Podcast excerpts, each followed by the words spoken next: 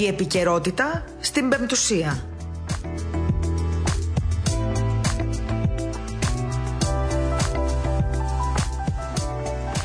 Καλησπέρα σας, ε, χρόνια πολλά, ευλογημένα, με υγεία, ειρήνη, διάκριση και αγάπη.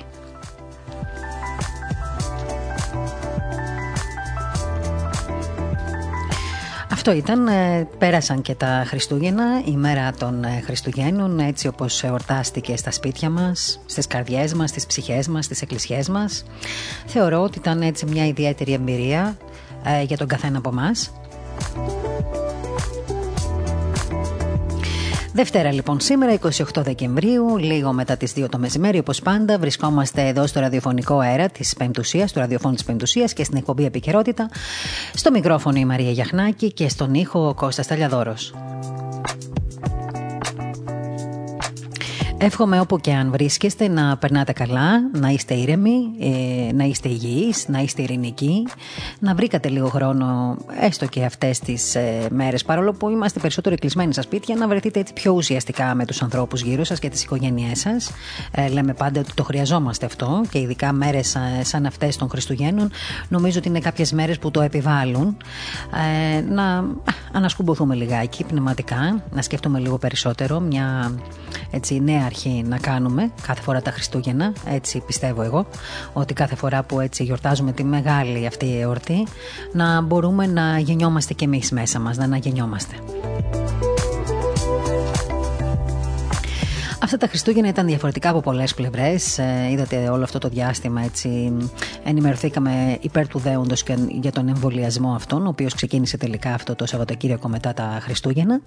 Ε, είδαμε εξάλλου τους πρώτους εμβολιασμούς, όλοι θα τους είδατε φαντάζομαι, ε, ότι εκτός από την νοσηλεύτρια της μονάδας εντατικής θεραπείας και τον ηλικιωμένων άνδρα, που ήταν φιλοξενούμενος σε ίδρυμα, εμβολιάστηκε και ο Έλληνας Πρωθυπουργός, αλλά και η πρόεδρος της Δημοκρατίας, αλλά και ο πρόεδρος της Βουλής καθώς και ο ε, κύριος Σιόδρας.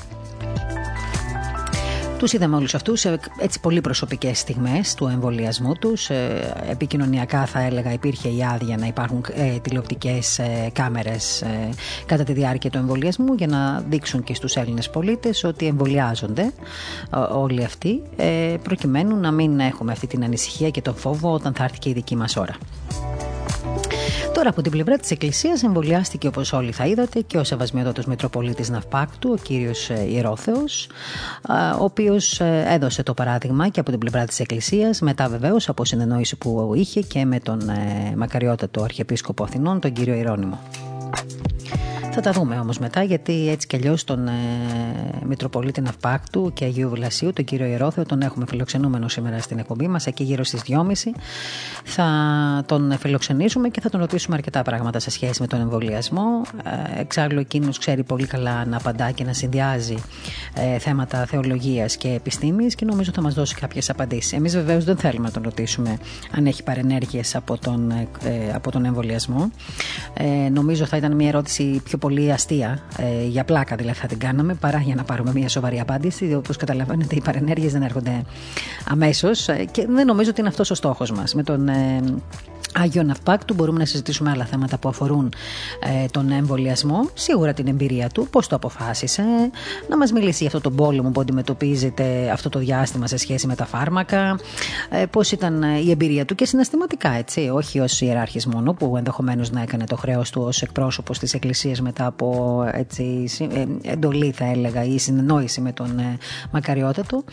Ε, μπορεί να μας πει και λίγο παρασκήνιο. Δηλαδή, πώς αποφασίστηκε να είναι εκείνος ο ιεράρχης που θα εμβολιάσει αν και εφόσον θέλει και νομίζω ότι δεν θα έχει πρόβλημα να μας πει ορισμένες εννοήσεις που έκανε νωρίτερα που τις ξέρω και εγώ έτσι λίγο προσωπικά θα μπορεί ενδεχομένως να μας απαντήσει και για τα θέματα των αντιρρησε... αυτών όλων που έχουν κάποιες αντιρρήσεις από πλευράς μερικών ιατρών, που ενδεχομένως επηρεάζουν και τον κόσμο, και να μας πει και αν θεωρεί ότι ο επιστημονικός διάλογος θα βοηθήσει. Αυτά και άλλα πολλά θα πούμε με τον ε, σεβασμιότατο Μητροπολίτη Ναυπάκτου, γύρω στις 2.30. Πριν από εκείνον θα φιλοξενήσουμε, θα ταξιδέψουμε για άλλη μια φορά μέχρι την Αγία Γη και τα Ιεροσόλυμα και εκεί θα ε, συναντήσουμε τον ε, σεβασμιότατο Εξοχότητο Μητροπολίτη Καπιτολιάδος, ο οποίος ε, θα μας θα μας αναφέρει τα προσκυνήματα που έχουν σχέση με τις ημέρες αυτές των ε, Χριστουγέννων. Ε, είδατε ότι την προηγούμενη εβδομάδα κάναμε ένα ταξίδι στάση-στάση, βήμα-βήμα και είδαμε κάποια σημεία. Μιλήσαμε με ε, με τους γέροντες εκεί στην Αγία Γη και μας μίλησαν ο καθένας ξεχωριστά για το προσκύνημα ε, το οποίο έχει σχέση με την ε, γέννηση του Ιησού μας. Ακούσαμε και ζήσαμε πολύ ωραίες στιγμές όλοι μαζί ε, την προηγούμενη εβδομάδα. Σήμερα όμως ακόμα θα κάνουμε ένα ταξίδι μέχρι την Αγία Γη και θα τα πούμε λίγο πιο συγκεκριμένα. Ωστόσο, λοιπόν, ε, να σας θυμίσω απλώς ότι ο Σεβασμιότατο Μητροπολίτης Ναυπάκ του είπε ότι ο εμβολιασμός ε, είναι μια συμβολική κίνηση και έμπρακτη στήριξη της Εκκλησίας. Ο κύριος Πέτσας ε, σήμερα είπε ότι πρωτοχρονιά και θεοφάνεια πρέπει να τηρούμε τα μέτρα, όπως ακριβώς κάναμε και τα Χριστούγεννα. Έχουμε τον πρώτο εμβολιασμό και στη Βουλγαρία, από, τον επίσκοπο, από κάποιον επίσκοπο στην Βουλγαρία. Και βεβαίως ε, είναι κάτι το οποίο θα το δούμε σε πολλές ε, έτσι, εικόνες ε, αυτές τις μέρες. Θα βλέπουμε διάφορους επισκόπους να εμβολιάζονται όπως έκανε ακριβώς και ο Θεοφιλέστατος επίσκοπος Τιβεριοπόλεως, ο κύριος Τείχων, ο οποίος ήταν ο πρώτος άνθρωπος που εμβολιάστηκε μετά τον Υπουργό Υγείας της Βουλγαρίας.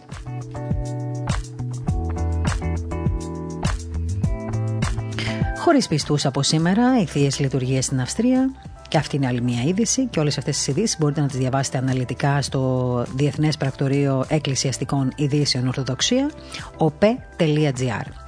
Επίσης θα διαβάσετε ένα ενδιαφέρον ε, θέμα για, τον, ε, για τις δηλώσεις που έκανε ο, ε, ο αρχηγός ΓΕΘΑ, ο κύριος Φλόρος, ο οποίος ουσιαστικά λέει ότι οι ένοπλες δυνάμεις θα είναι στο πλευρό της κοινωνίας και για αυτή την κρίση που περνάμε από την πανδημία.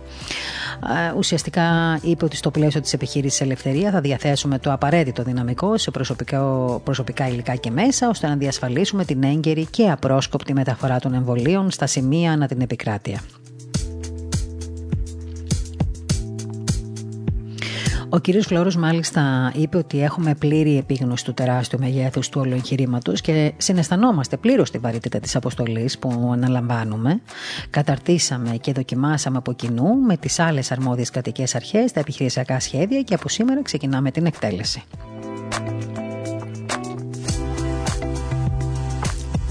Μην ξεχνάτε λοιπόν να μπαίνετε στο Ορθοδοξία News Agency op.gr για να ενημερωθείτε για θέματα που αφορούν κυρίως την Εκκλησία ε, και βεβαίως τα εθνικά μας θέματα. Το ίδιο να κάνετε και με την Πεμπτουσία. Πεμπτουσία.gr. Πάντα θα ενημερώνεστε από την Πεμπτουσία.gr για θέματα που αφορούν έτσι, άρθρα, ε, θέματα που αφορούν ε, πνευματικά κείμενα, πνευματικό λόγο. Ε, νομίζω ότι έχουμε ανάγκη από πνευματική τροφή πιο πολύ από ποτέ. Να μπαίνετε λοιπόν στο Πεμπτουσία.gr και να ενημερώνεστε για τέτοιου είδους θέματα.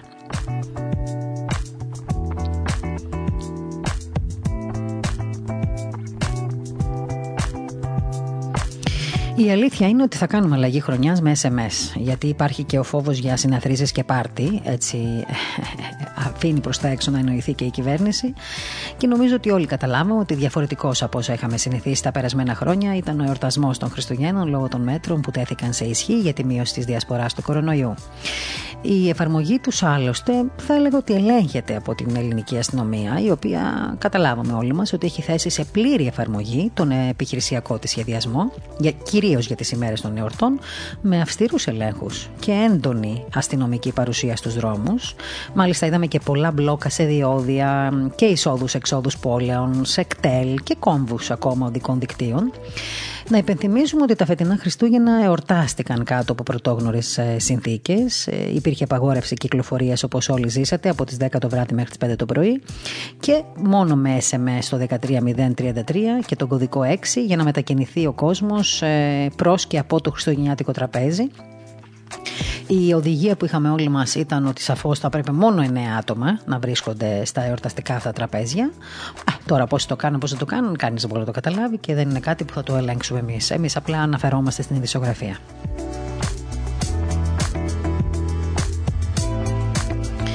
Να ξέρετε πάντως ότι τέθηκαν αυστηροί περιορισμοί και για τα ρεβεγιόν τα λεγόμενα, την, παρα, την παραμονή και ενήμερα των Χριστουγέννων είχαν τεθεί, το ίδιο θα γίνει και την πρωτοχρονιά.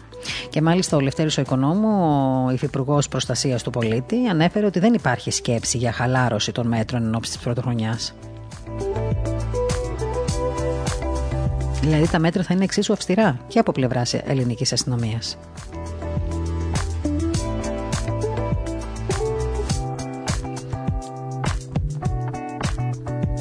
Τώρα, ο κύριος Πέτσας ουσιαστικά ε, για το θέμα των σχολείων που αφορά πολύ κόσμο είπε ότι η προτεραιότητα να ανοίξουν τα σχολεία ε, η προτεραιότητα μάλλον αυτή προφανώς θα έχει να κάνει με το τι θα πούνε οι ειδικοί και από αυτούς ουσιαστικά θα πάρουμε πληροφορίες για τα σενάρια για τις ημερομηνίε.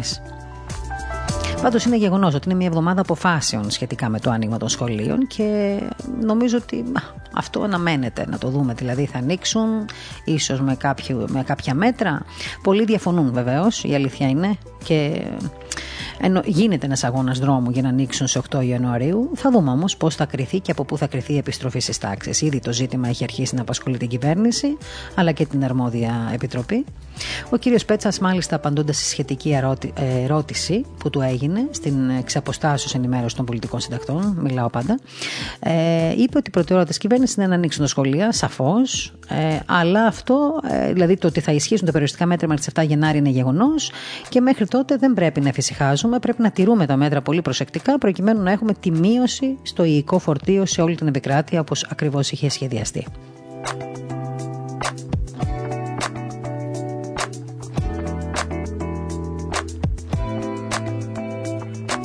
Πάντως θέλω να σας πω ότι τα τριήμερα μετά, την, ε, μετά τον περιορισμό ε, που είχαμε, με τον, μετά τον εγκλισμό τέλος πάντων, αυτά τα τριήμερα που περάσανε, γεμίσανε βίλες και σαλέ, λένε και οι, και οι ειδήσεις από τα διεθνή πρακτορία. Και όχι μόνο, αλλά και οι Έλληνες, μην ανησυχείτε, βρήκαν τον τρόπο να κάνουν έτσι ένα πρώτο τριήμερο άρσης της πανδημι... του περιορισμού. Ε, αποφύγει, φύγει δηλαδή οι Έλληνες στο πρώτο τριήμερο άρσης.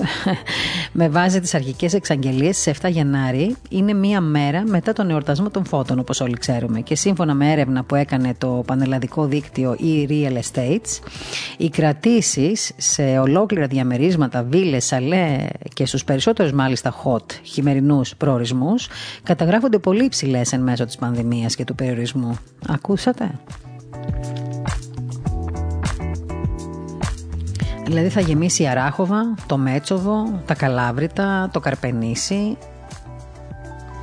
αυτό δεν ξέρω πόσο καλό είναι αμέσως μετά την άρση της, ε, του εγκλισμού και των μέτρων να, τρέξουμε όλοι στα σαλέ, να τρέξουν όλοι στα σαλέ και στις εκδρομές και να υπάρχει συγχρονισμός κλπ.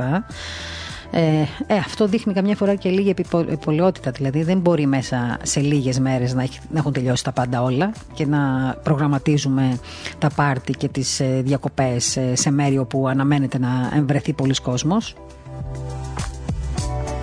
Τέλος πάντων, αυξημένη ζήτηση πάντως από τα τέλη Οκτωβρίου. Σας το λέω να το γνωρίζετε. Για όσους ε, θέλετε να προφυλαχθείτε, να γνωρίζετε ότι αν βγείτε κι εσείς στα ίδια μέρη, θα έχετε σίγουρα πρόβλημα. Δηλαδή, θα βρεθείτε με πολύ κόσμο μαζί. Λοιπόν, ε, λίγο πριν την πρωτοχρονιά, έτσι, λίγο πριν το νέο έτος, λίγες μέρες πριν, θέλω να πω ότι ε, πριν πάμε μέχρι την Αγία Γη, μέχρι τους Αγίους Τόπους, θέλω να σας πω έτσι για ένα ημερολόγιο, το οποίο νομίζω ότι θα πρέπει το κάθε σπίτι να έχει. Είναι το ημερολόγιο της Ιεράς Μεγίσιμου Βετοπεδίου για το έτος 2021, σε έναν πολυτελή και καλέσθητο τόμο για επιτραπέζια χρήση. Αυτό το εξέδωσε τώρα πριν από λίγες μέρες και κυκλοφορεί. Το ημερολόγιο ουσιαστικά αυτό του 2021 επί τη συμπληρώση 200 ετών από την Ελληνική Επανάσταση είναι αφιερωμένο στο καθοριστικό αυτό γεγονός για την ιστορία της πατρίδας μας και την πορεία του ελληνισμού. Την έκδοση αυτή νομίζω ότι ε, όταν τη δείτε θα καταλάβετε πόσο σοβαρή δουλειά έχει γίνει ε, με το πλούσιο εικονογραφικό υλικό. Συνοδεύεται μάλιστα από κείμενα που μαρτυρούν την προσφορά και της μόνης βατοπεδίου στο γένος και ειδικά στην παιδεία του γένους, η οποία υπήρξε ανεκτήμητη. Αυτό λοιπόν το ημερολόγιο θα εκδοθεί και θα κυκλοφορεί, έχει εκδοθεί και κυκλοφορεί ήδη ε, στην, ε, και μπορείτε να το προμηθευτείτε αν απευθυνθείτε στην ηλεκτρονική διεύθυνση που θα σας πω τώρα PEC P-E-K, δηλαδή pek, παπάκι, βατοπέδι.gr. Αν ε, στείλετε μήνυμα σε αυτό το email, pek, παπάκι, βατοπέδι.gr ή αν τηλεφωνήσετε στο 23 77 θα μπορείτε να παραγγείλετε το ημερολόγιο. Θέλω να ακούσουμε έτσι ένα μικρό ηχητικό ε, διαφημιστικό για το ημερολόγιο να καταλάβετε περί τίνος πρόκειται και αμέσως μετά θα ταξιδέψουμε μέχρι τους Αγίους Τόπους.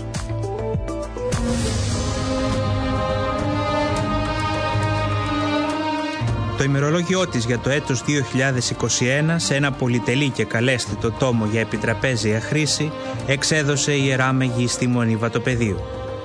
Το ημερολόγιο του 2021 επί της συμπληρώση 200 χρόνων από την Ελληνική Επανάσταση είναι αφιερωμένο στο καθοριστικό αυτό γεγονός για την ιστορία της πατρίδας μας και την πορεία του ελληνισμού.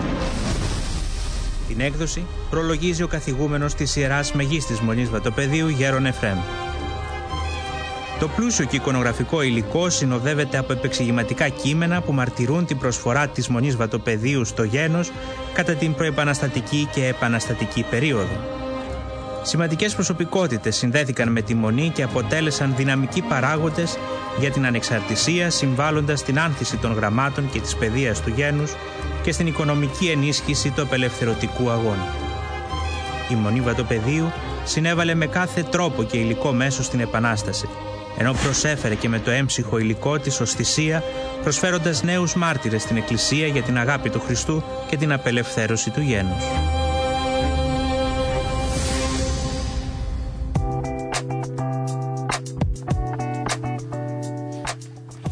Ένα πολύ σημαντικό, θα έλεγα, ημερολόγιο, μια πολύ σημαντική έκδοση με πλούσιο φωτογραφικό υλικό αλλά και επεξηγηματικά κείμενα. Νομίζω ότι θα πρέπει να το προμηθευτείτε. Ε, αυτά τα ημερολόγια, ξέρετε, είναι και ημερολόγια που θα πρέπει να έχουμε στις βιβλιοθήκες μας, όλοι μας, διότι είναι μια παρακαταθήκη πολλών ιστορικών στοιχείων. Ε, θυμίζω λοιπόν, για όσους θέλετε να το προμηθευτείτε, pek.papaki.vatopedi.gr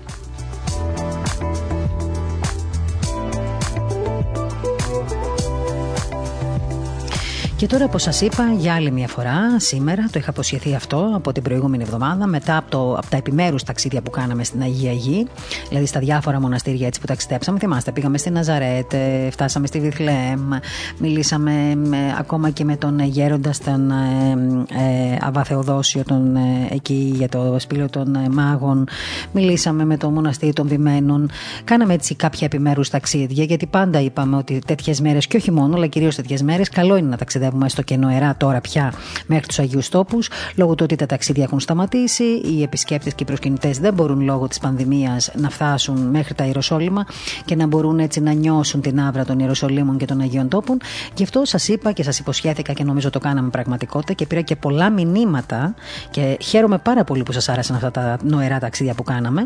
Πήρα πολλά μηνύματα λοιπόν και γι' αυτό, ε, όπως σας υποσχέθηκα, και σήμερα θα κάνουμε άλλο ένα ταξίδι λίγο πιο συνολικό στην Αγία Γη, να δούμε λίγο έτσι, τα προσκυνήματα που συνδέονται με τη γέννηση αλλά και μετά τη γέννηση. Λοιπόν, στο τηλέφωνο μα, όπως σας είπα από την αρχή, έχουμε το Σεβασμιότατο Μητροπολίτη Καπιταλιάδο.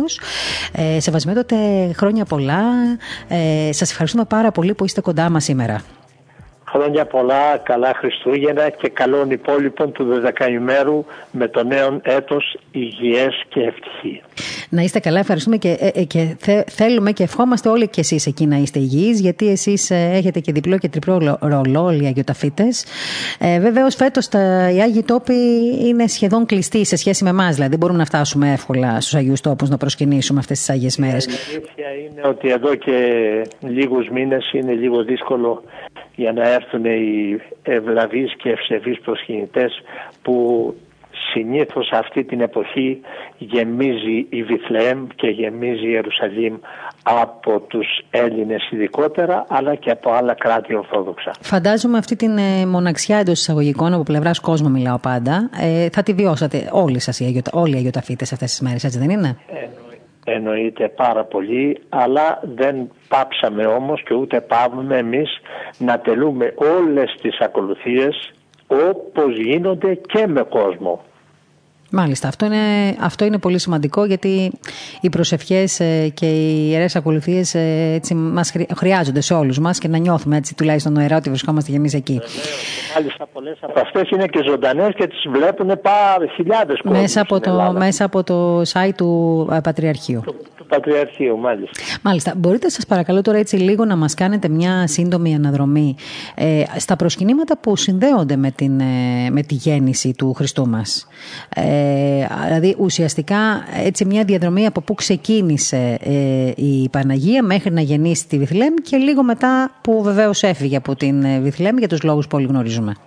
Η αλήθεια είναι ότι μετά που η Θεοτόκος τριετής μπήκε στα Άγια των Αγίων σύμφωνα με το θέλημα του Θεού αφού εγεννήθη η Παναγία μας από τον Ιωακήμ και την Άννα θαυματουργικός διότι το, η σωτηρία του ανθρώπου περνάει μέσα από ανθρώπους όπως ο Ιωακήμ και η Άννα. Η Παναγία λοιπόν γεννήθηκε ε, τοποθετήθηκε στα Άγια των Αγίων όπου εκεί ο αρχιερεύς του ναού του Σολομόντος μία φορά το χρόνο επιτρέπεται να μπει και να θυσιάσει εκεί μέσα. Εκεί όμως την έβαλαν διότι ε, όλες οι προφητείες αναφέρονται για μία Παρθένο η οποία θα γεννήσει τον Μεσσία. Έτσι λοιπόν ήρθε και η σειρά της Παναγίας ε, τέθη τριετής στα Άγια των Αγίων από εκεί όταν έφτασε τα 12-13 ετών έπρεπε να βγει για να μπει ίσως να τοποθετηθεί άλλη ε, Παρθένος. Την ε, Παναγία όμως την, λόγω του ότι οι γονείς είχαν πεθάνει την ε, ανέλαβε ο άμεσος συγγενής της ο οποίος ήταν ο Ιωσήφ ο, ο Κεμνίστορ ονομαζόμενος ο οποίος κατήγετο από τη φυλή του Δαβίδ από τη Βιθλέμ αλλά ζούσε στη Ναζαρέτ όπου είχε ανοίξει ένα ε, μαραγκούδι που θα λέγαμε της εποχής για να ε, συντηρήσει την οικογένειά του διότι όπως και σήμερα φεύγουν στο εξωτερικό για να πάνε να βρουν καλύτερη ζωή έτσι και ο Ιωσήφ φεύγει με την οικογένειά του που αποτελείται από τη γυναίκα του και τα πέντε παιδιά όπου αυτή την εποχή όμως ήταν χείρος. Είχε πεθάνει η γυναίκα του και τον εκάλεσαν από την Ναζαρέτ να του παραδώσουν την Θεοτόκο πλέον ε, και γι' αυτό σύμφωνα με τους νόμους τους εβραϊκούς έπρεπε να την αραβωνιαστεί για να έχει το δικαίωμα να την υπερασπίζεται. Την παίρνει λοιπόν και πηγαίνουν στη Ναζαρέτ. Στη Ναζαρέτ μετά από έξι μήνες εκεί που έπαιρνε νερό από την πηγή η Παναγία φανερώνεται ο Αρχάγγελος Γαβριήλ της φέρνει το μέγα σωτήριο της ενανθρωπίσεως και της σωτηρίας του ανθρώπου με τον ε, αρχιστράτηγο Γαβριήλ να της φέρει το μήνυμα αυτό του Θεού το, με το χέρι και χαριτωμένη Μαρία ο Κύριος μετά σου. Πράγματι το Άγιο Πνεύμα ε, ε, το συνέλαβε τον Χριστό η Παναγία σάρκα και όχι από οάριο ή σπερματοάριο όπως λέγουν πάρα πολλοί ε, δυστυχώς ε, κατήγοροι του Ευαγγελίου μας. Και όπως αναφέρει και ο Άγιος Ιωάννης ο Ευαγγελιστής ότι ο λόγος του Αγγέλου ήταν σάρκα. Ο Χριστός μικρός αμέσως ε, ε, φανερώθηκε στην κοιλιά της ε, Μαριάμ. Βεβαίως αυτό το μέγα γεγονός που συνέβη στην πηγή ήταν αδύνατον να το αναφέρει πουθενά και στον Ιωσήφ ακόμα γιατί μικρή ήτανε ίσως να την κορόιδευαν, ίσως να μην την πίστευαν. Οπότε όταν πέρασαν κανένα δυο μήνες όλος ο κόσμος την είδαν ότι κάτι συμβαίνει και αμέσως άρχιζαν τα κουτσομπολιά θα λέγαμε της εποχής εκείνης. Ότι πρέπει να την καταγγείλουν στο ιερατείο διότι είναι έγκυος χωρίς, χωρίς να παντρευτει Λοιπόν και αμέσως ο Ιωσήφ ο οποίος άκουσε και αυτός τελευταίος τα γεγονότα όλα αυτά ήθελε να την φυγαδεύσει λαθρέα από την Αζαρέτ για να μην γίνουν ρεζίλοι και την θανατώσουν δια λιθοβολισμού. Γι' αυτό φανερώνεται ο άγγελος Κυρίου και του λέει Ιωσήφ μη φοβηθείς να πάρεις την Μαριά μου ως γυναίκα σου διότι αυτό το οποίο έχει στην κοιλία της είναι εκ πνεύματος Αγίου.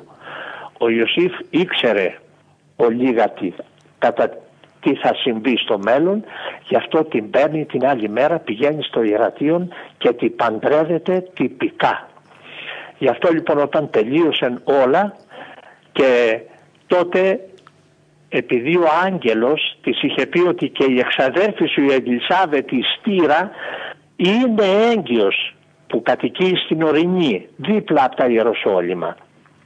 Μετά που τακτοποιήθηκαν όλα ζήτησε από τον Ιωσήφ να πάει στην Ορεινή να επισκεφτεί τη διαδέρφη της Ελισάβετ. Πήγε στην Ορεινή λοιπόν, η Ελισάβετ όταν υποδέχτηκε την Παναγία κατάλαβε και είπε πώς είναι δυνατόν η μητέρα του Κυρίου μου να έρθει σε μένα ναι. Και εκεί την ώρα η, η Μαριάμ, η Παναγία μας είπε αυτό το, το προφητάνακτος Δαβίδ τον Μέγα Ψαλμό «Μεγαλύνει η ψυχή μου τον Κύριον και ηγαλίασε το πνεύμα μου επί το Θεό το σωτήρι μου». Έμεινε η Μαριάμ εκεί τρεις μήνες, γέννησε η Ελισάβετ τον Ιωάννη και επέστρεψε στη ναζαρετ Στη Ναζαρέτ όταν επέστρεψε ήταν 6-7 μηνών, τότε βγήκε το διάταγμα του Αυγούστου Κέσαρος ότι όλοι οι κάτοικοι της Βιθλεέμ που βρίσκονται και ζουν σε όλη τη Ρωμαϊκή επικράτεια, δηλαδή ε, Παλαιστίνη, Συρία, Λίβανο, πρέπει να πάνε οπωσδήποτε στη Βιθλεέμ για την μεγάλη καταγραφή, να δούνε πόσοι είναι οι κάτοικοι της Βιθλεέμ που ζούσαν ή που έφυγαν από την Βιθλεέμ, οι κα, καθεαυτού κάτοικοι θα λέγαμε. Έτσι λοιπόν και ο Ιωσήφ και η Μαριάμ από τη φυλή του Ιούδα έπρεπε να γυρίσουν πίσω στη Βιθλεέμ για, να, για την καταγραφή. Πήραν το γαϊδουράκι και επέστρεψαν.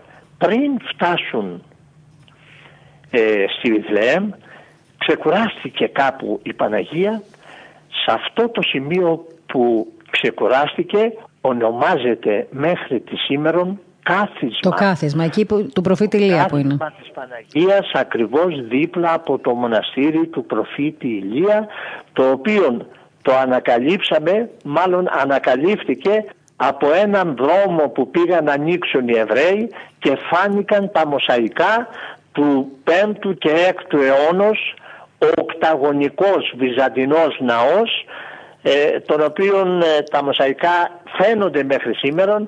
Έχουμε πάρει την άδεια και πρώτα ο Θεός πρόκειται να χτίσουμε εκεί ακριβώς όπως ήταν έναν οκταγωνικό ναό για να φαίνεται το μέρος όπου ξεκουράστηκε η Παναγία. Όπου, Αυτό είναι το κάθισμα όπου ουσιαστικά το επισκέπτονται και πολλοί προσκυνητές. Έτσι. Και μετά συνεχίζουμε ναι. τώρα, συνεχίζουμε και φτάνουμε μέχρι τη Βιθλέμ. Ναι, τώρα είναι καλυμμένο το, καλυμμένα τα ε, ψηφιδωτά για να μην καταστραφούν και προ, πρώτο Θεός πολύ σύντομα θα αρχίσουν οι, οι ανακατασκευές. Πήγαν λοιπόν στην Βιθλεέμ που να βρουν κατάλημα. Όλοι οι συγγενείς τα είχαν καλύψει όλα τα πάντα διότι για σκεφτείτε χιλιάδες την εποχή εκείνη και η καταγραφή θα αργούσε. Μπορεί να έφτανε και ένα μήνα και δυο μήνες. Κανένας δεν ήξερε ε, πότε θα τελειώσει. Έτσι λοιπόν και ο Ιωσήφ με τη Μαριά μη βρίσκονται κάποιο κατάλημα ή παντοχείο ή οτιδήποτε αναγκάστηκαν να βρούνε ένα σπήλαιο εγκαταλελειμμένο αλλά δίπλα και μέσα στο σπήλαιο μια φάτνη των αλόγων ζώων. Είπαν ας καθίσουμε εδώ και να περιμένουμε και εμείς την ε, σειρά μας έως ότου γίνει η καταγραφή και να επιστρέψουμε πίσω. Φαίνεται ότι η καταγραφή άργησε και βεβαίως ήρθε η ευλογημένη ώρα να γεννήσει η Παναγία σε αυτό το άσημο σπήλαιο και να ζεσταθεί θα λέγαμε την εποχή εκείνη που έκανε πάρα πολύ κρύο από τα άλογα ζώα, από το βόδι, από το γαϊδουράκι, από τα πρόβατα, από τα κατσικάκια που ήσαν εκεί στον ε, στάβλο θα λέγαμε και όπως αναγράφονται και στα Ιερά μας Ευαγγέλια οι Άγιοι Άγγελοι αμέσως ανεβοκατέβαιναν από τον ουρανό δοξολογούντες τον γεννηθέντα Χριστό με τον ύμνο δόξα εν υψής Θεό και πηγής ειρήνη εν ανθρώπης ευδοκία. Και έτσι έγινε το σημείο αναφοράς βεβαίως η Βιθλέμ μετά από όλα αυτά τα χρόνια. Αμέσως οι άγγελοι πήγαν και φώναξαν τους ποιμένας δύο χιλιόμετρα μακριά από το σπήλαιο. Γιατί, διότι έπρεπε ο άνθρωπος, οι άνθρωποι, οι ποιμένες πρώτοι μετά τους αγγέλους, οι απλοί ποιμένες να προσκυνήσουν τον γεννηθέντα Χριστό. Και εν συνεχεία οι σοφοί άνθρωποι, τρεις μάγοι από την Ανατολή, οι οποίοι βλέποντες τα δικά τους τα βιβλία, βλέποντες κάτι αστρικά φαινόμενα στον ουρανό, βλέποντες ένα αστέρι το οποίο έλαμπε και την, και την ημέρα, αμέσως μελέτησαν τα πάντα και είπαν ότι κάπου στη Μέση Ανατολή γεννιέται ο βασιλιάς των Ιουδαίων. Πρέπει να πάμε να τον προσκυνήσουμε. Και οι τρεις μάγοι από διαφορετικά μέρη ξεκίνησαν και συναντήθηκαν λίγο έξω από τα Ιεροσόλυμα και φυσικόν ήταν να περάσουν από τον βασιλιά της περιοχής τον τότε Ηρώδη και να τον ρωτήσουν πού γεννήθηκε ο βασιλεύς των Ιουδαίων να πάνε να τον προσκυνήσουν. Τον συνάντησαν και όταν άκουσε ο Ηρώδης φωνάζει και αυτός τους μάγους και, τους, ε, και του λένε ναι υπάρχει μία προφητεία η οποία λέγει ότι και εσύ Βιθλεέμ γη Ιούδα η οποία είσαι άσημη ως προς τους ηγεμόνας από σένα θα έλθει ο βασιλεύς ο Μεσσίας ο σωτήρ του κόσμου τρόμαξε ο Ηρώδης κρυφά παίρνει τους μάγους και τους λέει πηγαίνετε να τον βρείτε και όταν τον βρείτε ελάτε να μου πείτε πού είναι βεβαίως είχε κακό σκοπό φεύγουν οι μάγοι, είχαν χάσει τον αστέρα, μόλις βγήκαν από το παλάτι του Ηρώδη, ο αστέρας φανερώθηκε, τον ακολούθησαν τον αστέρα και πολύ μικρό χρονικό διάστημα ο αστήρ εστάθη πάνω στο σπήλαιο όπου ήταν ο γεννηθής Χριστός. Μπήκανε μέσα, του δώσανε τα ε, συμβολικά δώρα, το Χρυσό, τα Σμύρνα και το Λίβανο και εν συνεχεία όπως αναφέρει και το Ευαγγέλιο χρηματισθέντες κατόναρ είδαν στον ηρώ του να μην περάσουν από τον Ηρώδη και να φύγουν από άλλο δρόμο. Πράγματι έφυγαν μέσω της ερήμου της Ιουδαίας όπου πέρασαν από ένα σπήλαιο το οποίο σήμερα βρίσκεται στην μονή του Αβά από εκεί φεύγουν για την πατρίδα τους και επιστρέφουν. και εκεί βρίσκεται σήμερα το σπήλαιο των μάγων. Ο Ηρώδης μανιώδης γιατί τον, ε, οι μάγοι του είπαν ψέματα, τον κοροϊδεύσαν. Αμέσως έδωσε εντολή για τη σφαγή όλων των νηπίων από δύο ετών και κάτω σε όλη την περιοχή της Ιουδαίας, όχι μόνο στη Βιθλεέμ, 14.000 παιδιά. Άγγελος Κυρίου φανερώνεται στον Ιωσήφ και του λέει Ιωσήφ πάρε το πεδίο και τη μητέρα και φύγετε εις Αίγυπτον διότι ο Ηρώδης ζητάει την ψυχή του παιδίου. Φεύγουνε ο Ιωσήφ και η Μαριάμ, περνάνε από διάφορα πανδοχεία της εποχής εκείνης γιατί κάθε 15 χιλιόμετρα υπήρχε και ένα παντοχείο για να ξεκουράζονται όσοι πηγαίνουν με το γαϊδουράκι, με τις καμήλες, με τα άλογα. Έτσι λοιπόν η δεύτερη θα λέγαμε ε, επίσκεψη στο Παντοχείο να ξεκουραστούν λιγάκι ήταν στο σημερινό μοναστήρι του Αβά Γερασίμου όπου εκεί υπήρχε και τα παλαιά και ρήπια ε, του Παντοχείου εκεί. Όταν οι κάτοικοι γύρω είδαν την ε, Παναγία με τον Χριστό να περπατάει καμαρωτή την ονόμασαν Την παρομοίασαν με την Πέρδικα. Ναι. Γι' αυτό και το μοναστήρι λέγεται το μοναστήρι της Πέρδικας. Παρομοίασαν με την Πέρδικα, γι' αυτό και το μοναστήρι. Μέχρι σήμερα οι Άραβες όλοι δεν το ξέρουν ο Άγιος Γεράσιμος, το ξέρουν σαν το μοναστήρι της Πέρδικας. Ντερ Χάτζελα.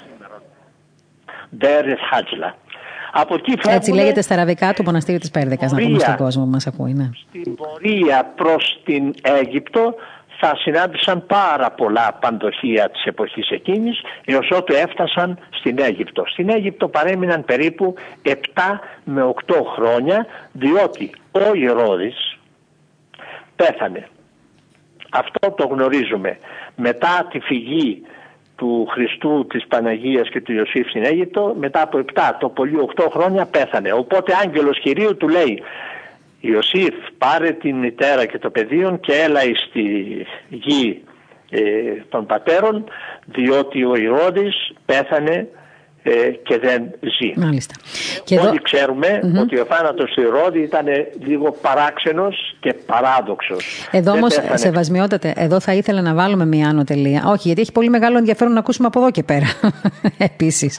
Ναι. Έτσι δεν είναι. Λοιπόν, θα βάλουμε εδώ μια άνω τελεία και θα θέλαμε ε, να ολοκληρώσουμε το πρώτο μέρος της επαφής μας σήμερα και να ανανεώσουμε το δεύτερο μέρος της διήγησης στους Αγίους Τόπους, της περιγραφής αυτής της πάντα συγκλονιστικής που κάνετε, να το ανανεώσουμε για αύριο την ίδια ώρα, έτσι ώστε να, μπο, να μπορέσουν οι ακροατές μας να, μας να ακούσουν και το επόμενο μισάρο, την, ε, την ε, συνέχεια από εκεί και έπειτα για τα επόμενα προσκυνήματα.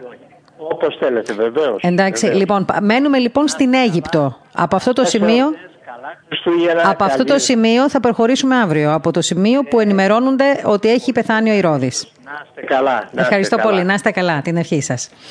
Ε, έτσι λοιπόν, ε, φύγαμε τώρα από τα Ιεροσόλυμα και σε πολύ λίγο θα πάμε μέχρι την ε, Ναύπακτο και εκεί θα συναντήσουμε το Σεβασμιότατο Μετροπολίτη Ναυπάκτου και Αγίου Γλασίου, τον ε, κύριο Ιερόθεο, να μας μιλήσει έτσι με αφορμή και την, ε, τον χθεσινό του εμβολιασμό για τα θέματα που ανακοινώσαμε πριν από λίγο.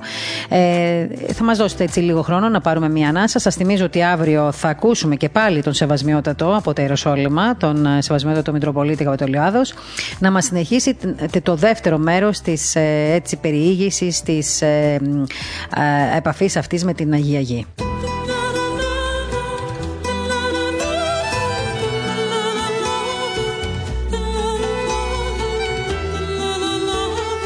Έτσι λοιπόν, μετά το συνεχιζόμενο ταξίδι που έχουμε αυτές τις μέρες ε, στους Αγίους Τόπους, νοερά είπαμε πάμε εκεί, λόγω και των ημερών, ε, νομίζω ότι ό, όλοι σας έτσι, είστε μαζί μας σε αυτό το ταξίδι, το βλέπω και από τα μηνύματά σας και χαιρόμαστε πάρα πολύ που ευχαριστιέστε, που αναπαύεστε με αυτά τα ταξίδια που κάνουμε και με αυτές τις συνεντεύξεις, γιατί αυτό μας δίνει και περισσότερο έτσι, αν θέλετε, κουράγιο και δύναμη να συνεχίσουμε αυτή την προσπάθεια όλοι μαζί. Τώρα όμως, όπως σας είπα από την αρχή, ε, θέλω να συζητήσουμε λίγο και το θέμα του εμβολιασμού και της ε, χθεσινής του παραδείγματος αυτού και από την πλευρά της Εκκλησίας μας, διότι ιστορική, όπως είπαμε, θα μπορούσε να χαρακτηριστεί η μέρα εκείνη, η χθεσινή, καθώς ξεκίνησε το πρόγραμμα ε, εμβολιασμού κατά της ε, COVID-19 στη χώρα μας. Σας θυμίζω ότι μεταξύ αυτών που εμβολιάστηκαν υπήρξε και έτσι εκ μέρους της Εκκλησίας ε, ο Σεβασμιότατος Μητροπολίτης Ναπάκτου και Αγίου Βλασίου κ. Ιερόθεος. Και με αυτό τον συμβολικό, θα έλεγα, τρόπο, η Εκκλησία έδειξε εμπράκτος τη στήριξή της σε αυτή την εκστρατεία, την οποία, όπως έχουν δηλώσει θα στηρίξουν και άλλοι ιεράρχες της Εκκλησίας της Ελλάδος. Σας θυμίζω ότι για δεύτερη μέρα θα συνεχιστούν οι εμβολιασμοί επαγγελματιών υγείας σε πέντε ακόμα νοσοκομεία αναφοράς της Αττικής και συγκεκριμένα στα νοσοκομεία Ευαγγελισμός, Σωτηρία, Αττικών, Τριάσιο, Ασκληπείο, Βούλας. Επειδή πολλοί από εσάς Εχθές και το είδα στα μηνύματα, μα ζητήσατε και το κάνουμε πάντα. Είδατε, ό,τι μας λέτε το κάνουμε. Να, να ακούσετε και τον Σεβασμιότατο Μητροπολίτη, εσείς που είστε φίλοι του ραδιοφώνου και σας ευχαριστούμε γιατί έχουμε μια τεράστια παρέα σε όλο τον ε, χάρτη και αυτό είναι που μας δίνει δύναμη. Εμείς λοιπόν κάναμε πραγματικότητα την επιθυμία σας. Εξάλλου ήταν και δική μας επιθυμία να τον ακούσουμε σήμερα το Σεβασμιότατο και τον έχουμε τώρα στη γραμμή μας. Σεβασμιότατε χρόνια πολλά. Να είστε καλά, γερός και δυνατός. Ευχαριστώ πάρα πολύ. Να είστε καλά και εσείς και οι, και οι ακροατές σας. Και σας ευχαριστούμε πολύ που πάντα δέχεστε τις προσκλήσεις μας, παρόλο που ξέρω ότι σας ε, έτσι πυροβολούμε πολύ είναι δημοσιογράφοι. Είναι και οι ακροατές μας, διότι, διότι χρησιμοποιείτε και δική μου, κάνετε και δική μου εκπομπή. Δηλαδή, δικές μου ομιλίες, οπότε είναι και οι ακροατές. Ε, ε, και νομίζω ότι αυτός είναι και ένας λόγος που ζητήσανε πολύ να σας ακούσουν.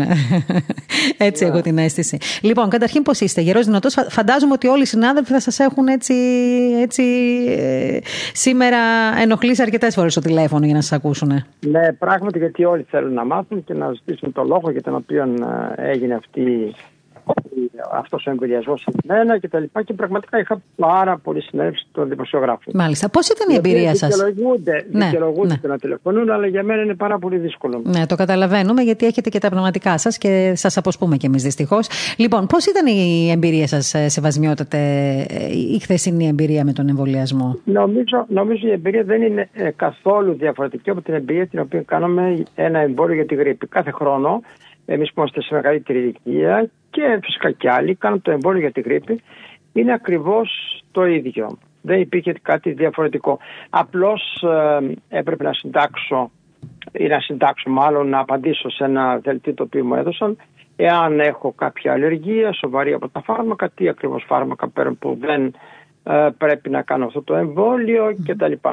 Και μου μέτρησαν την πίεση, μου μέτρησαν το οξυγόνο, μου μέτρησαν την, ε, τον πυρετό, αν είχα τη θερμοκρασία του σώματος, αν είχα κάποιο πυρετό και αμέσως μετά με έβαλαν στην καρέκλα και μου έκαναν αυτό το εμβόλιο το οποίο δεν κράτησε ούτε 10 δευτερόλεπτα. Mm-hmm. Όσο να σηκώσω δηλαδή το μανίκι μου, αμέσως το έβαλα και τελείωσε. Δεν κατάλαβα. Ούτε κατάλαβα το τσίμπημα εκείνη την ώρα. Εντάξει, είναι ένα εμβόλιο όπως όλα τα εμβόλια εξάλλου. Το ίδιο τσίμπημα είναι. Ναι, ναι. Πέντε λεπτά είχαν ένα ιδιαίτερο χώρο που καθίσαμε με τον υφυπουργό, τον κύριο ε, Κουντοζαμάνη και με την ε, ιατρό, την αναστιωσιολόγο. Πέντε λεπτά περίπου και μετά μου λένε ότι είστε έτοιμος να φύγετε. Και μπήκα μέσα στο αυτοκίνητο και επέστρεψα στην άφακτο. Και είστε καλά μέχρι αυτή τη στιγμή, έτσι. Νομίζω, ναι. Ε, Χθες το βράδυ δεν είχα απολύτως τίποτα, κοιμήθηκα κανονικά.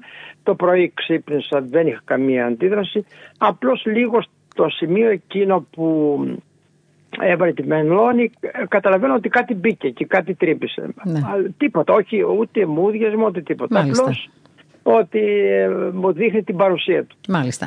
Ε, Σεβασμιότατε, πώς αποφασίστηκε να είστε εσείς ο ιεράρχης που θα εμβολιαστεί πρώτος από την πλευρά μας, από την πλευρά της Εκκλησίας; Ναι, πρέπει να θυμηθείτε ότι την περίοδο του Μαρτίου και Απριλίου, κυρίως τον Απρίλιο, ήμουν ο εκπρόσωπος της Εκκλησίας της Ελλάδος για αντιμετώπιση ε, για το, για το, ως εκπρόσωπος τύπου για την αντιμετώπιση του ιού. Το θυμόμαστε πολύ καλά βεβαίως. Άρα τότε είχα μάθει όλα αυτά τα θέματα και είχα αντιμετωπίσει όλα τα προβλήματα που έχουν σχέση με τον ιό. Πριν από λίγες μέρες, μια δημοσιογράφος μου ζήτησε μια συνέντευξη. Μια ερώτηση της εντέξη αυτής ήταν αν θα εμβολιαστώ. Και είπα ναι, θα εμβολιαστώ. Δεν ήταν αποτέλεσμα ε, μιας ε, στιγμιαίας αποφάσεως. Το είχα σκεφτεί επανελειμβάνω mm. και το όλοι περιμέναμε. Ναι, είχατε πει ότι αν. Ε, ναι, είχατε πει ότι αν, εν πάση περιπτώσει, δημοσιευθεί ότι το εμβόλιο αυτό έχει εγκριθεί, τότε και εσείς θα προχωρήσετε στον εμβολιασμό. Ναι, κύριε που τόνισα είναι ότι βεβαίως θα εμβολιαστώ όταν εγκριθεί από τους παγκόσμιους οργανισμούς και τους ευρωπαϊκούς, να δούμε τι θα μας πει και η Ιερασία της Εκκλησίας της Ελλάδος και θα ρωτήσει και τους τεράποντε ιατρούς μου. Αυτό ακριβώς έκανα. Επομένως είχα γνώση. Μάλιστα. Παρακολούθησα όλο αυτόν τον καιρό όλα αυτά τα οποία λέγονταν για το, για το εμβόλιο, τα υπέρ, τα κατά. Και επομένως είχα μια προσωπική γνώση επειδή ασχολούμαι και με θέματα βιοιατρικά και βιοειθικά και επομένως ξέρω τι θα πει DNA, ξέρω τι θα πει RNA, γνωρίζω τι θα πει message RNA, τι ακριβώς γίνεται μέσα στο σώμα του ανθρώπου και είχα αποκτήσει μια συγκεκριμένη άποψη επί του θέματος. Φυσικά ρώτησα και τους θεράποντες ιατρούς μου και ρώτησα και καθηγητές, δύο καθηγητές από την Ελλάδα και τρεις καθηγητές ε, από την Αμερική που είναι γνωστοί μου. Και όλοι μου είπαν άφοβα να προχωρήσετε στον εμβολιασμό. Ε, ωραία, εσάς δεν σας ανησύχησε καθόλου; Συγγνώμη, μετά από αυτό, ναι. είναι, πρέπει να φτάσετε γιατί είμαι πρώτος. Μετά από αυτό είχα σχηματίσει με πήρε τηλέφωνο, μου τηλεφώνησε ο Υπουργός Υγείας, ο κ. Βασίλης Κικίλιας, και μου είπε ότι επειδή είχε ακούσει τις απόψεις μου, θα ήθελε μεταξύ των πρώτων στην ομάδα των πρώτων να είμαι εγώ. Εγώ του υπέδειξα ότι πρέπει να κριθεί ο Αρχιεπίσκοπος και οι συνοδικοί αρχιερείς.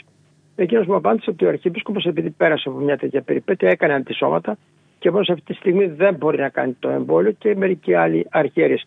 Οπότε δεν ήθελα να προτρέξω και το είπα σας παρακαλώ να επικοινωνήσετε με τον Αρχιεπίσκοπο να ορίσει εκείνος κάποιον στη θέση του. Και έτσι ακριβώς ορίστηκα εγώ. Μάλιστα. Οπότε νομίζω όμως ότι και ο Αρχιεπίσκοπος είχε πει κάποια στιγμή ότι επειδή ο ίδιο δεν μπορεί να κάνει το εμβόλιο ε, λόγω του ότι είχε αντισώματα ήδη μετά τη θεραπεία που έκανε, ότι θα είχε ορίσει έναν ιεράρχη και νομίζω ότι τότε καταλάβαμε περισσότερο. Το έκανε, το είπε αυτή τη δήλωση όταν συναντήθηκε ναι, με τον κύριο ακριβώς, Και βέβαια όταν λέμε θα ορίσει κάποιον ιεράρχη, όχι ως αντικατάσταση του Αρχιεπισκόπου, ναι. γιατί αυτά τα θέματα δεν γίνεται αντικατάσταση. Δηλαδή δεν μπορεί να κάνει κανείς μια εγχείρηση για κάποιον άλλο. Ναι, σωστό βεβαίως. Αλλά απλώς ε, στη σειρά αντικατάσταση, στη θέση, στη σειρά των εμβολιαζομένων. Φυσικά πιστεύω ότι πάρα πολύ, σχεδόν όλοι οι αρχαίοι, για να μην πω όλοι, θα κάνουν τα εμβολιά τους όταν θα Έρθει η ώρα ε, θα επιλεγεί η επαρχία τους. Μάλιστα. Τώρα, ε, γίνεται διάλογος κατά πόσον η Εκκλησία μπορεί να συστήσει τον εμβολιασμό του, ε, του κάθε ανθρώπου για την ασθένεια COVID-19. Έτσι δεν είναι, Σεβασμιότατε; Υπάρχει κάποιος διάλογος; Νομίζω ότι ναι, γίνεται μια τέτοια συζήτηση, αλλά νομίζω εκείνο που επικρατεί είναι ότι η Εκκλησία δεν ρωτήθηκε ποτέ ούτε απαντάει για τα φάρμακα τα οποία θα πάρει και για τα εμβόλια τα οποία κάνει κάποιος άλλος. Σήμερα Σωστά το λέτε αυτό. Αυτό είναι γεγονός. Είναι γεγονός αυτό που λέτε. Ότι δεν ρωτήθηκε ποτέ ναι, η Εκκλησία. Όταν γεννιέται ένα μικρό παιδάκι, ένα έμβριο, ένα βρέφος, έτσι, από την ημέρα που θα γεννηθεί μέχρι την ηλικία των 10 ετών, γίνονται 16 εμβολιασμοί. 16 εμβολιάζονται για 16 ασθένειες. 13 είναι υποχρεωτικές, οι 3 είναι προαιρετικές. Δεν ρωτήθηκε ποτέ η Εκκλησία για να απαντήσει. Άρα λοιπόν νομίζω εκείνο το οποίο δεν υπάρχει απάντηση, αλλά η συζήτηση που έγινε είναι έγκυται στην ελευθερία του κάθε ανθρώπου χριστιανού, ο οποίος θα ρυθμίσει τα πράγματα, θα ρωτήσει τους θεράποντες ιατρούς ανάλογα με τις ε, αντιδράσεις του οργανισμού και θα πράξει ανάλογα. Άρα το θέμα του εμβολιασμού, σεβασμιότατε, δεν είναι καθαρά θεολογικό, είναι θέμα κυρίως σωματικής υγείας, λέτε εσείς. Ακριβώς, νομίζω ναι, είναι θέμα σωματικής υγείας και αν πούμε ότι είναι θεολογικό, όχι για να κάνουμε ή να μην κάνουμε. Αν θέλετε να πούμε αν είναι θεολογικό ή όχι, θέλω να πω ότι ξέρουμε από την Ορθόδοξη παράδοσή μας ότι δεν μας συντηρούν οι τροφές, οι βιταμίνες και οι θερμίδες στη ζωή, αλλά μας συντηρεί η άκτιστη ενέργεια του Θεού διά των τροφών, διά των βιταμινών, διά των θερμίδων, διά των φαρμάκων και διά των εμβολίων. Με αυτή την έννοια λοιπόν είναι θεολογικό. Με την έννοια αν πρέπει να το κάνουμε γιατί ενδεχομένως είναι ενέργεια του διαβόλου, φυσικά όχι, δεν, δεν ισχύει αυτό. Τώρα, ε, η άλλη ερώτηση που θα ήθελα να σας κάνω, κατά τη γνώμη σας, ε, ποια στάση πιστεύετε ότι πρέπει να κρατήσει η Εκκλησία τώρα στο θέμα αυτό, Γιατί ξέρω πολύ καλά ότι υπάρχουν πάρα πολλοί άνθρωποι που ρωτάνε τους ιερείς, ρωτάνε τους ιεράρχες, εμπιστεύονται την Εκκλησία σε πολλές περιπτώσεις και ξέρω και από έτσι κοντινές περιπτώσεις ότι ρωτάνε πάρα πολύ και μοναχούς και ιεράρχες, γενικότερα τον κλήρο, γενικότερα την Εκκλησία. Ποια στάση τώρα πρέπει, πιστεύετε ότι πρέπει να κρατήσει η Εκκλησία μας στο θέμα αυτό; Ναι, νομίζω ότι η έραση, σα είπα για την έραση. Ναι, βεβαίως. Και υπάρχει συνοδική επιτροπή βιοειθικής. Είναι προσωπικό.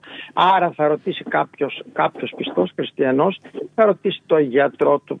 Βέβαια, θα ρωτήσει και τους πνευματικούς. Εδώ θα παίξουν ένα ρόλο mm-hmm. οι κατατόπους Μητροπολίτης και οι πνευματικοί. Νομίζω πρέπει να το δούμε μέσα αυτή την προοπτική, ότι είναι θέμα καθαρά ιατρικό. Δηλαδή, Θέλω να πω ότι με εκεί τονίζουν υπερβολικά το ότι υπάρχουν μερικές παρενέργειες ε, και με το εμβόλιο αυτό. Αλλά αν δει κανείς τα πράγματα, παρενέργειες υπάρχουν με όλα τα φάρμακα. Αν πάρουμε ένα κουτί που μας συστήνουν οι γιατροί, σας λέω ένα απλό παράδειγμα. Να πάρετε το τεπών, το οποίο είναι το πιο ασφαλές και το πιο απλό και αθώο φάρμακο, το οποίο το παίρνουμε συνέχεια όταν έχουμε κάποιο πόνο. Αν ανοίξει μέσα στο κουτί και διαβάσει τις οδηγίες, θα δει ότι υπάρχουν, υπάρχει μια ένδειξη ανεπιθύμητες ενέργειες. Και για κάθε φάρμακο, άμα διαβάσει κανείς αυτό που λέει ο γιατρός, το φάρμακο που συστήνει ο γιατρός, θα τρελαθεί. Θα δει τόσες ανεπιθύμητες ενέργειες που θα πει γιατί να το πάρω. Όμως ο γιατρός το έχει πει όχι, υπάρχουν αυτές οι ανεπιθύμητες ενέργειες, αλλά για σένα κάνει καλό. Όπως επίσης υπάρχει κορτιζόνη. Η κορτιζόνη είναι ένα φάρμακο πολύ δυνατό και μάλιστα το, το, το δίνουν σε ανθρώπους οι οποίοι έχουν φοβερούς πόνους, έχουν καρκίνο κτλ. Αυτό έχει μεγάλες παρενέργειες. Οι μεν γιατροί το λένε ότι είναι, την ονομάζουν Αγία Κορτιζόνη γιατί αμέσως ε, θεραπεύονται τα ειδήματα και αλλα αλλά αυτό έχει και άλλες παρενέργειες. Αλλά λέμε αυτήν τη συγκεκριμένη ε, περίοδο που έχουμε αυτή τη δοκιμασία πρέπει να την πάρουμε σε ένα λελογισμένο, με ένα λελογισμένο τρόπο. Επομένως δεν πρέπει να δίνουμε υπερβολική θα έλεγα ερμηνεία σε μερικά φάρμακα ή σε αυτό το εμβόλιο. Και θα ήθελα τώρα πάνω σε αυτό, ε, αφού μιλάμε για το εμβόλιο, επειδή διάβασα και την ε, ανακοίνωσή σας ε, μετά τον εμβολιασμό, σε κάποιο σημείο λέτε ότι το, το πνευματικό εμβόλιο, που είναι η θεία κοινωνία, το αρνούνται στου χριστιανούς μερικές φορές και ότι αυτό είναι κάτι που σας στεναχωρεί πολύ. Ενώ ουσιαστικά θα φαντάζομαι ότι το εμβόλιο για την υγεία του σώματος το παρέχουν, το υποχρεώνουν καμιά φορά να γίνει ε, και στους ανθρώπους. Οπότε θέλω λίγο να μου το σχολιάσετε αυτό σε σχέση με ναι, αυτό που είχατε πει. Αυτό το είπα με την έννοια ότι κλείνουν οι ναοί. Ναι. Δηλαδή έχουμε σήμερα το φαινόμενο αυτό να κλείνουν οι ναοί. Ναι, η Θεία Κοινωνία είναι πνευματικό εμβόλιο έτσι κι αλλιώς. Το... Όχι, όχι, όχι. Αφήστε με να πω. Βεβαίως. Κλείνουν οι ναοί. Γιατί κλείνουν οι ναοί, διότι υπάρχει συγχρονισμός κτλ. Και να μην μεταδοθεί ο ιός. Άρα εδώ έχουμε και μια υποχρέωση να κάνουμε κάτι, να υψώσουμε ένα τείχος, να δημιουργήσουμε μια ανοσία, ώστε να επικρατήσει ελευθερία και στη μετακίνηση, μετακίνησή μας και να κινηθούν και το εμπόριο και να ανοίξουν και ναοί και να πηγαίνουμε άνετα και να λειτουργούμε και να παίρνουμε το πνευματικό μας εμβόλιο ε, που είναι η Θεία Κοινωνία. Γιατί αυτή τη στιγμή όταν είναι κλεισμένη ναοί και δεν μπορεί κανείς να κοινωνήσει, επομένως κάτι πρέπει να κάνουμε και με αυτή την έννοια μπορεί να πει κανείς το εμβόλιο βοηθάει, να υψωθεί μια ανοσία, ένα, ένα τείχος ανοσίας, ώστε μετά να μπορούμε και να κοινωνήσουμε. Φυσικά η Θεία Κοινωνία όταν κανείς κοινωνά το σώμα και το αίμα του Χριστού είναι πνευματικό αλλά προξενεί και υγεία στο σώμα έτσι. Προξενεί όταν κοινωνά κανείς κατόπιν προετοιμασίας. Αλλά αυτό είναι όταν κανείς έχει πίστη, όταν προσέρχεται με κατάλληλη προετοιμασία, δεν σημαίνει ε, αυτό βοηθάει όλους τους ανθρώπους και δίνει την ευεξία του σώματος και σε όλους τους ανθρώπους ε, που σημαίνει ότι το ότι κοινωνούμε το σώμα και το αίμα του Χριστού, το ότι προσευχόμαστε, γίνονται θαύματα. Αλλά δεν αποκλείει αυτό το γεγονός να κάνουμε και τις σχετικές Να κάνουμε και την επέμβαση, να κάνουμε και, τη, και, την, ε, και το χειρουργείο, να πάρουμε και τα φάρμακα. Δεν σημαίνει ότι επειδή προσεύχομαι δεν δέχομαι την ιατρική επιστήμη. Δεν σημαίνει ότι επειδή κοινωνώ δεν θα δεχθώ να πάρω τα φάρμακα. Γι' αυτό και πολλοί κοινωνούν και αμέσως μετά πηγαίνουν και παίρνουν το φάρμακο για τη χολυστερίνη, για το ζάχαρο, δεν ξέρω για τι άλλο. Μάλιστα. Μάλιστα. Πρέπει τελικά να μάθουμε ότι υπάρχουν σαφή όρια μεταξύ της εκκλησιαστικής ζωής και της θεολογίας και της επιστήμης και δεν πρέπει να συγκρούονται. Η επιστήμη από μόνη της είναι άθεοι. Ο επιστήμον είναι πιστός ή άθεος. Λοιπόν, η επιστήμη είναι επιστήμη. Δηλαδή, ο άνθρωπος ερευνά... Ναι, βασίζεται στην έρευνα, στη μελέτη και στη λογική.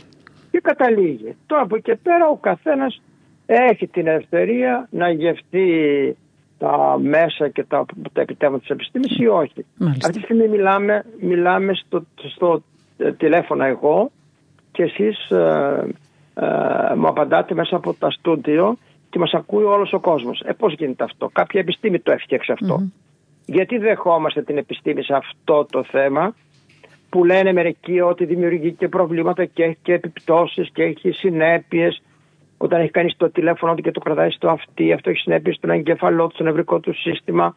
Όταν είναι όλη την ημέρα στην τηλεόραση και στο υπολογιστή έχει συνέπειες, δεν έχουν παρενέργειες όλα αυτά.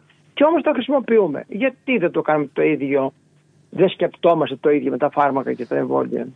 Σεβασμιότατε, υπάρχουν όρια μεταξύ Εκκλησίας και επιστήμης; Σαφέστατα.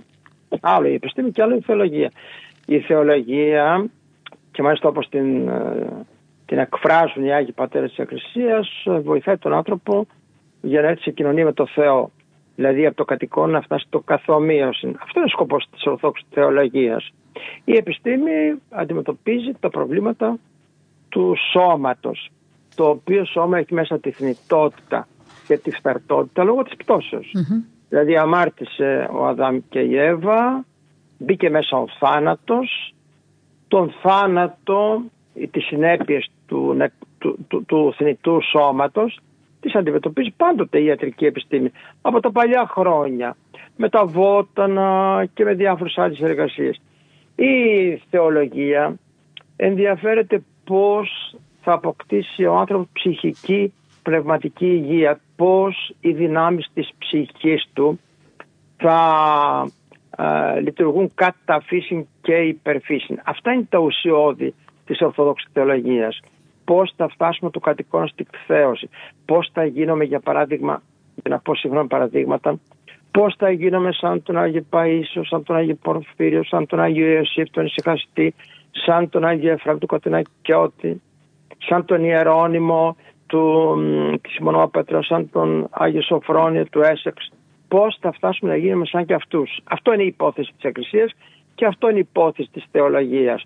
Τώρα όλα τα άλλα, το τι θα φάμε το μεσημέρι, το πώς θα μαγειρέψουμε, το πώς θα αντιμετωπίσουμε μια ασθένεια, είναι της ιατρικής επιστήμης. Δυστυχώς, εμείς τα μπλέκουμε μεταξύ, μεταξύ ε, αυτά τα δύο και τα μη ουσιώδη τα θεωρούμε ως ουσιώδη.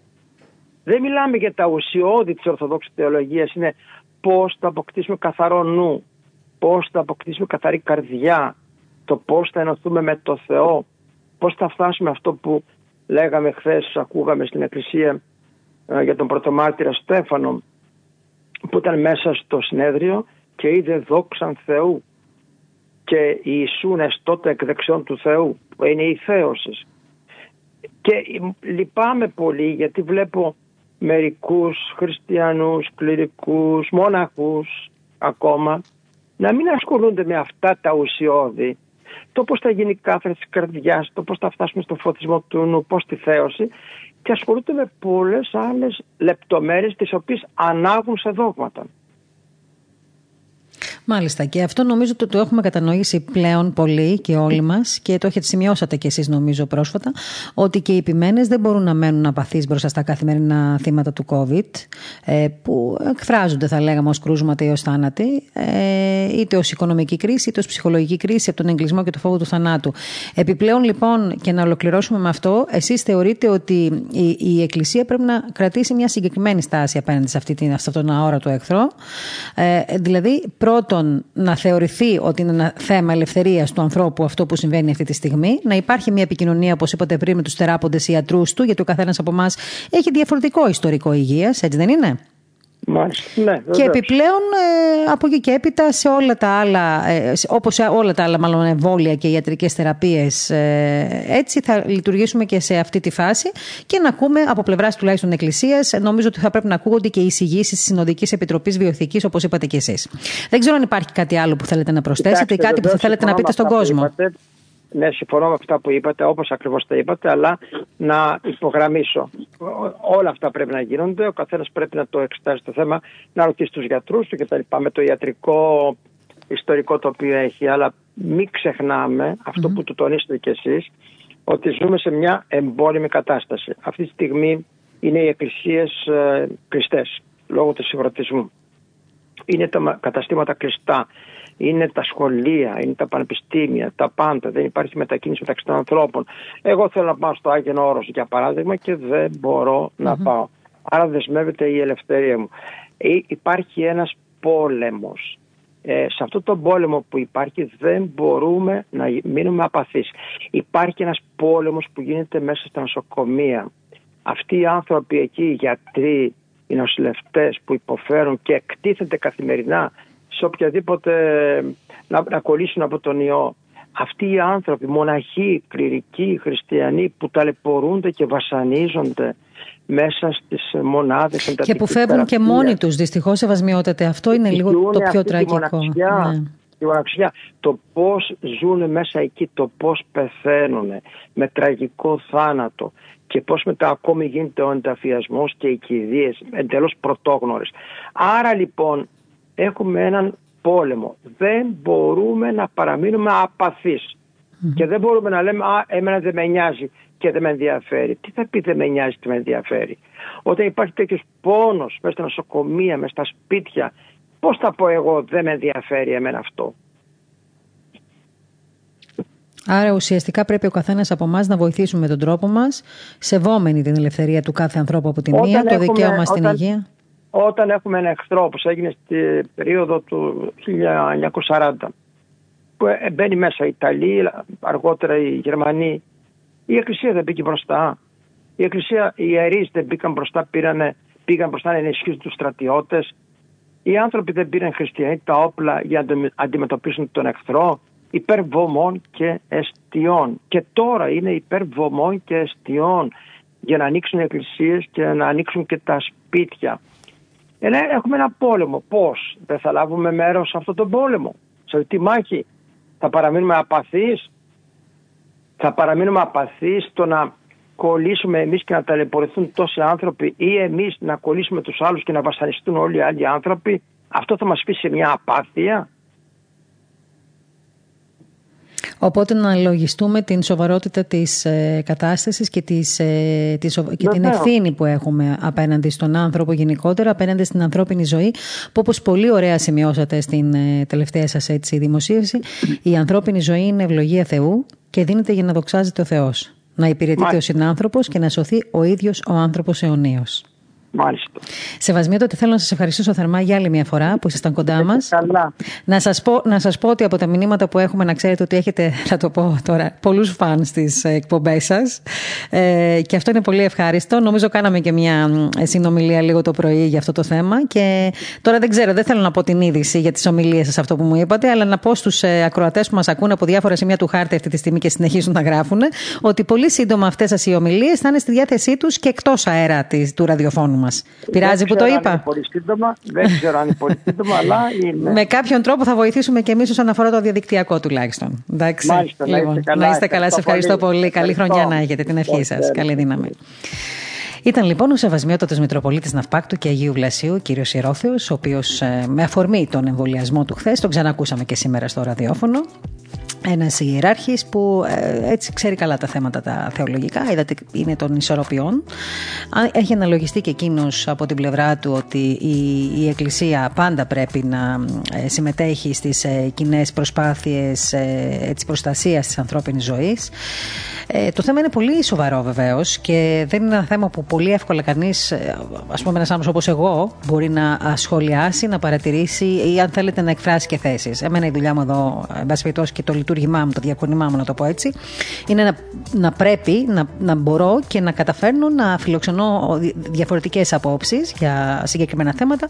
Και εσείς βεβαίως να ακούτε τις εκπομπές μας και τις συνεντεύξεις μας και τους ανθρώπους ε, στους οποίους δίνουμε βήμα. Και ο καθένας από εμάς με τον τρόπο το δικό του, με την, ε, αν θέλετε, με το επίπεδό του, με τις επαφές που έχει με τους γιατρούς του, ε, με το πνευματικό του, να παίρνει αποφάσεις για την ζωή του, για την υγεία του, για την οικογένειά του και για τον συνάνθρωπό του. Κάτι το οποίο θεωρώ ότι είναι πάρα πολύ σημαντικό και ότι θα πρέπει να το κάνουμε όλοι μας. Και θέλω να τονίσω αυτό το σημείο της, ε, ε, της θέσης, της ε, δήλωσης που έκανε πρόσφατα ο Σεβασμιότατος ότι αφού η ανθρώπινη ζωή είναι ευλογία Θεού και δίνεται για να δοξάζεται ο Θεός, να υπηρετείται ο συνάνθρωπος και να σωθεί ο ίδιος ο άνθρωπος αιωνίως, ε, έτσι λοιπόν ως ευλογία Θεού πρέπει να την αντιμετωπίσουμε. Λοιπόν, εδώ ολοκληρώθηκε και σήμερα αυτή η εκπομπή μας. Ε, Δευτέρα σήμερα όπως είπαμε, 28 Δεκεμβρίου, 3 και 10 περίπου το μεσημέρι. μία εκπομπή που φιλοξένησε και ένα νοερό, ταξίδι μέχρι την Αγία Γη, αλλά και τον Σεβασμιότατο Μητροπολίτη ε, Ναυπάκτου και Αγίου Βλασίου, τον κύριο Ερόθεο. Ε, ραντεβού θα πούμε ότι έχουμε και αύριο. Ε, Δευτέρα, Τρίτη και Τετάρτη θα είμαστε ακόμα στον αέρα. Ε, να, να μιλήσουμε για θέματα επικυρότητα που αφορούν βεβαίως την δισογραφία και όχι μόνο. Αύριο σας έχω για μια ωραία έκπληξη και θέλω να σας έχουμε κοντά μας, διότι θα φιλοξενήσουμε τον κύριο Χρόνη Αιδονίδη. Για όσους γνωρίζετε την παράδοση, τη θράκη, τη μουσική, την παραδοσιακή, τα ακούσματα ε, τόπων σαν τη Θράκη, νομίζω ότι θα συγκινηθείτε πάρα πολύ να ακούσετε τον κύριο Αιδονίδη αύριο γύρω στις 2.30 εδώ στη ραδιοφωνική μας εκπομπή, ο οποίος θα μας μιλήσει για τα ήθη και τα έθιμα της Θράκης, πώς εκείνος έκανε τη μουσική βιωμά του, τι σημαίνει για, για αυτόν σήμερα όλη αυτή η πορεία του, τι περιμένει από, από εδώ και πέρα, από τους νέους ενδεχομένους, ενδεχομένους που ε, ξέρετε έρχονται στη θέση των παλαιών και νομίζω θα κάνουμε ένα πολύ ωραίο παραδοσιακό ταξίδι αύριο γιατί σας το χρωστάμε και λόγω των ημερών. Λοιπόν, και πριν κλείσουμε θέλω να ακούσουμε πάλι το μικρό τρέιλερ για το νέο ημερολόγιο της σειράς Μεγής της Μονής Βατοπεδίου το οποίο σας ε, συστήνουμε ανεπιφύλακτα να προμηθευτείτε το οποίο μπορείτε να το προμηθευτείτε αν γράψετε στο email pekpapaki.vatopedi.gr εκεί θα γράψετε και θα σας, το, θα σας το στείλουν, θα σας δώσουν πληροφορίες. Επίσης μπορείτε να τηλεφωνείτε και στο 2377 888 087. Θα τηλεφωνήσετε και εκεί μπορείτε να ζητήσετε το ημερολόγιο. Σας θυμίζω λοιπόν ότι αυτό το πλούσιο εικονογραφικό υλικό συνοδεύεται από κείμενα τα οποία μαρτυρούν την προσφορά και της Μονής Βατοπεδίου στο γένος και ειδικά στην παιδεία του γένους, οι οποίοι υπήρξαν εκτίμητοι. Ε, θα δείτε σημαντικές προσωπικότητες που έχουν συνδεθεί με τη Μονή και αποτέλεσαν δυναμικούς παράγοντες για την ανεξαρτησία, συμβάλλοντας στην άνθηση των γραμμάτων με την ίδρυση της Αθωνιάδας Ακαδημίας από το 1749, αλλά και την οικονομική ενίσχυση του απελευθερωτικού αγώνα, όπως ήταν ο Γρηγόριος ε, Μητροπολίτης Ειρηνοπόλους ε, και Βατοπεδίου. Ε, και θα δείτε και άλλα στοιχεία και φωτογραφίες, πολύ σημαντικές, πολύ πλούσιο φωτογραφικό υλικό. Αυτό λοιπόν το ημερολόγιο θα πρέπει να το έχετε όχι μόνο ω ημερολόγιο, κατά τη γνώμη τη δική μου, αλλά και ω ένα, αν θέλετε, βιβλίο στη βιβλιοθήκη σας, γιατί είναι ανεκτήμητη αξίας. Να ακούσουμε λίγο τις πληροφορίες πάλι.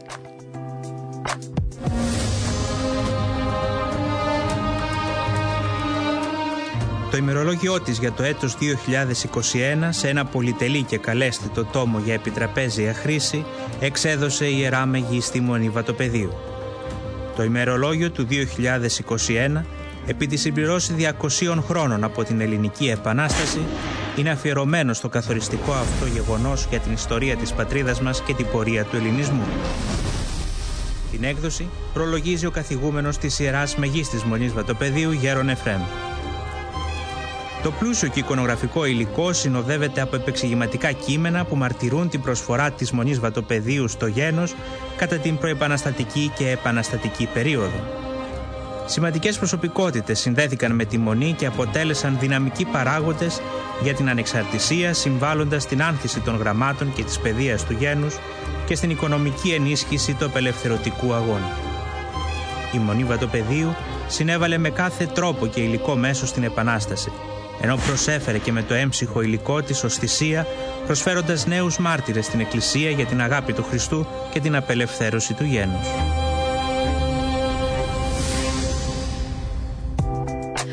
Αυτά λοιπόν από εμάς. Ε, ολοκληρώσαμε τη σημερινή μας επαφή. Σας θυμίζω ότι αύριο το μεσημέρι θα ξαναταξιδέψουμε για το ταξίδι μας. Ε, θα ξαναταξιδέψουμε στην ε, Αγία Γη, στους Αγίους Τόπους, για να συνεχίσουμε το δεύτερο μέρος του, του ταξιδιού μας. Νοερός θα ξαναβρεθούμε μέχρι του Αγίους Τόπους. Είναι και οι μέρες τέτοιες, το χρειαζόμαστε νομίζω. Και είδα ότι και την ώρα εκείνη που μιλούσαμε για όλα αυτά τα θέματα υπήρχε μια μεγάλη απήχηση από εσάς και σας ευχαριστούμε πολύ.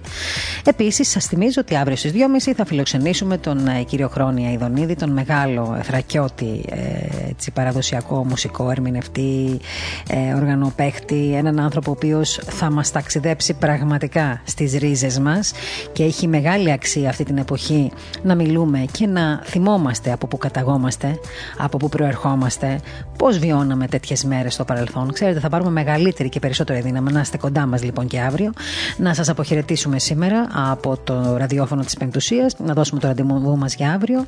Καλό απόγευμα, ειρήνη, αγάπη και προσπαθήστε να κρατηθείτε υγιείς και να είστε ειρηνικοί και πραγματικά να έχετε διάκριση στη ζωή σας. Σας ευχαριστώ πολύ που ήσασταν κοντά μας. Ραντεβού αύριο το μεσημέρι.